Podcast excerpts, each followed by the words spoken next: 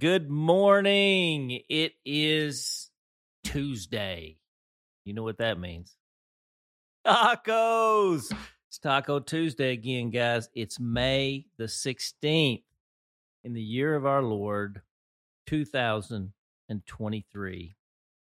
I'm J D Walt, and this is your wake-up call. Let's begin by turning the fullness of our attention to Jesus. Are you ready? Wake up, sleeper, and rise from the dead, and Christ will shine on you. Jesus, I belong to you. I lift up my heart to you. I set my mind on you. I fix my eyes on you.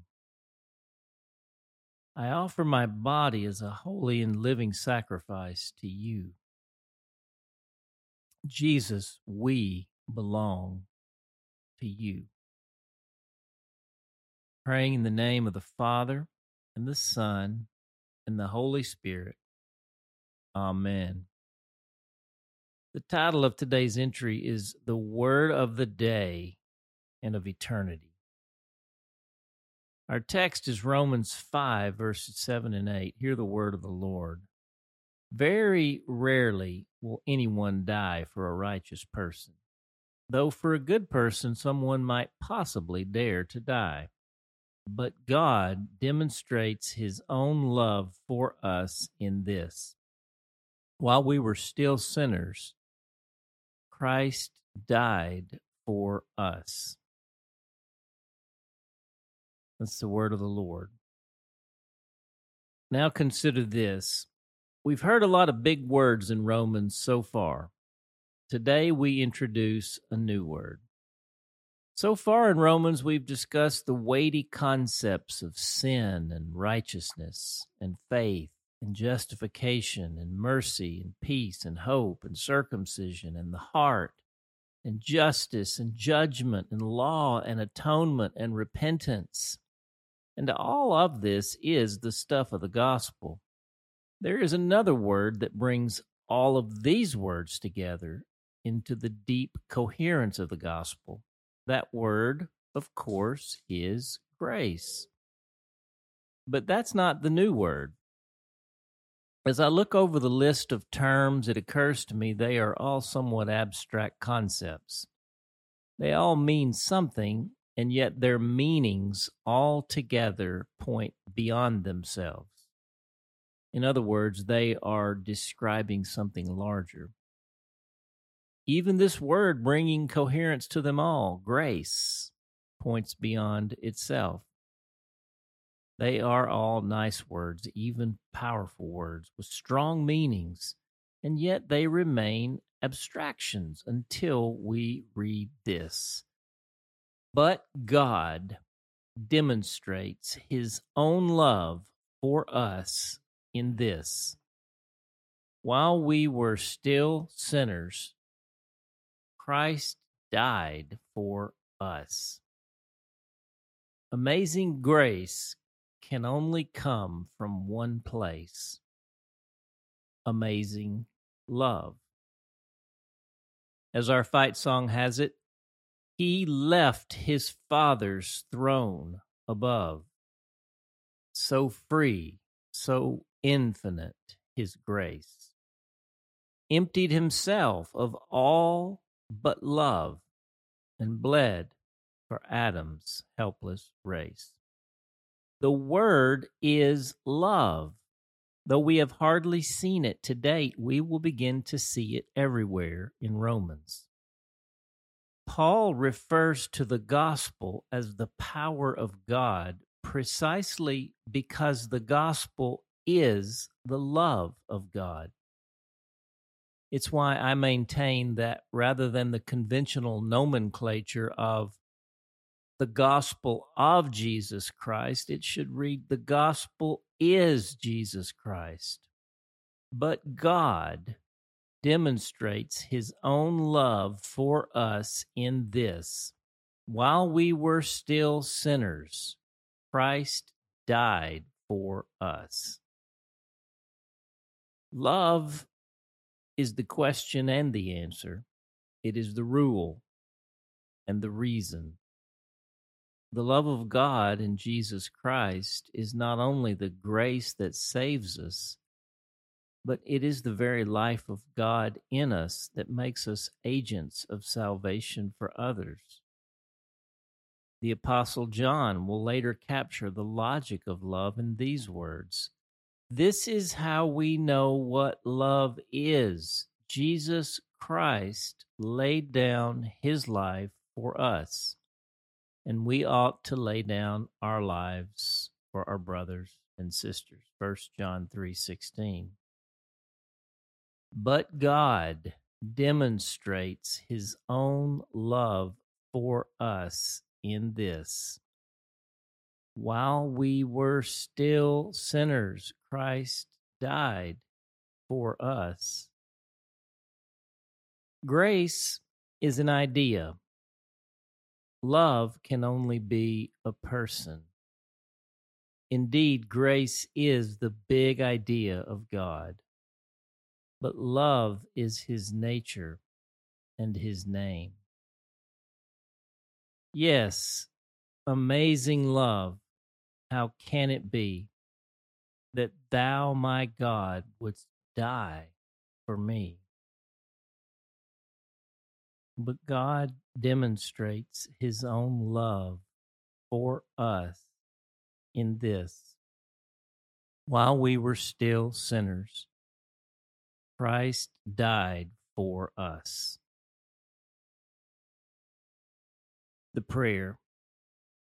Our Father in heaven, thank you for sending your Son to this earth to die for us, even for me. I understand this to the point where I can accept it in my understanding, and yet I hardly grasp it. I want to break free into a new level, not of grasping for you, but of being grasped by you. Something tells me this will come down to my own willingness to receive and be loved. Something in me doesn't want it to be about love, but about power or justice or sovereignty or something that feels more weighty to me. Forgive me for this.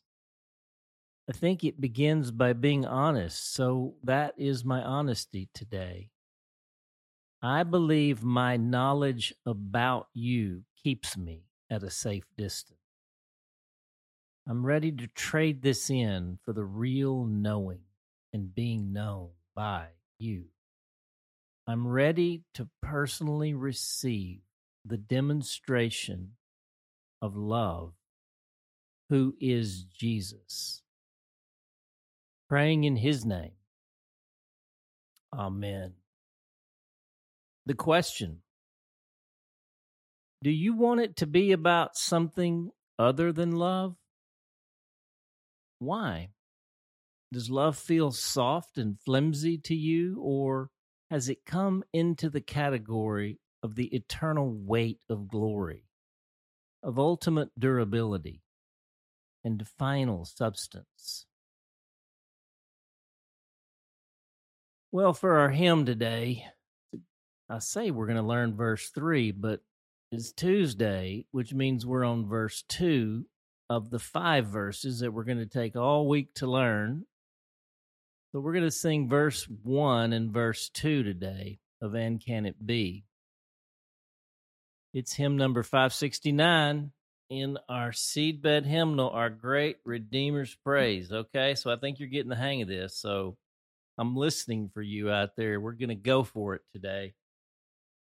And can it be that I should gain an interest in the Savior's blood?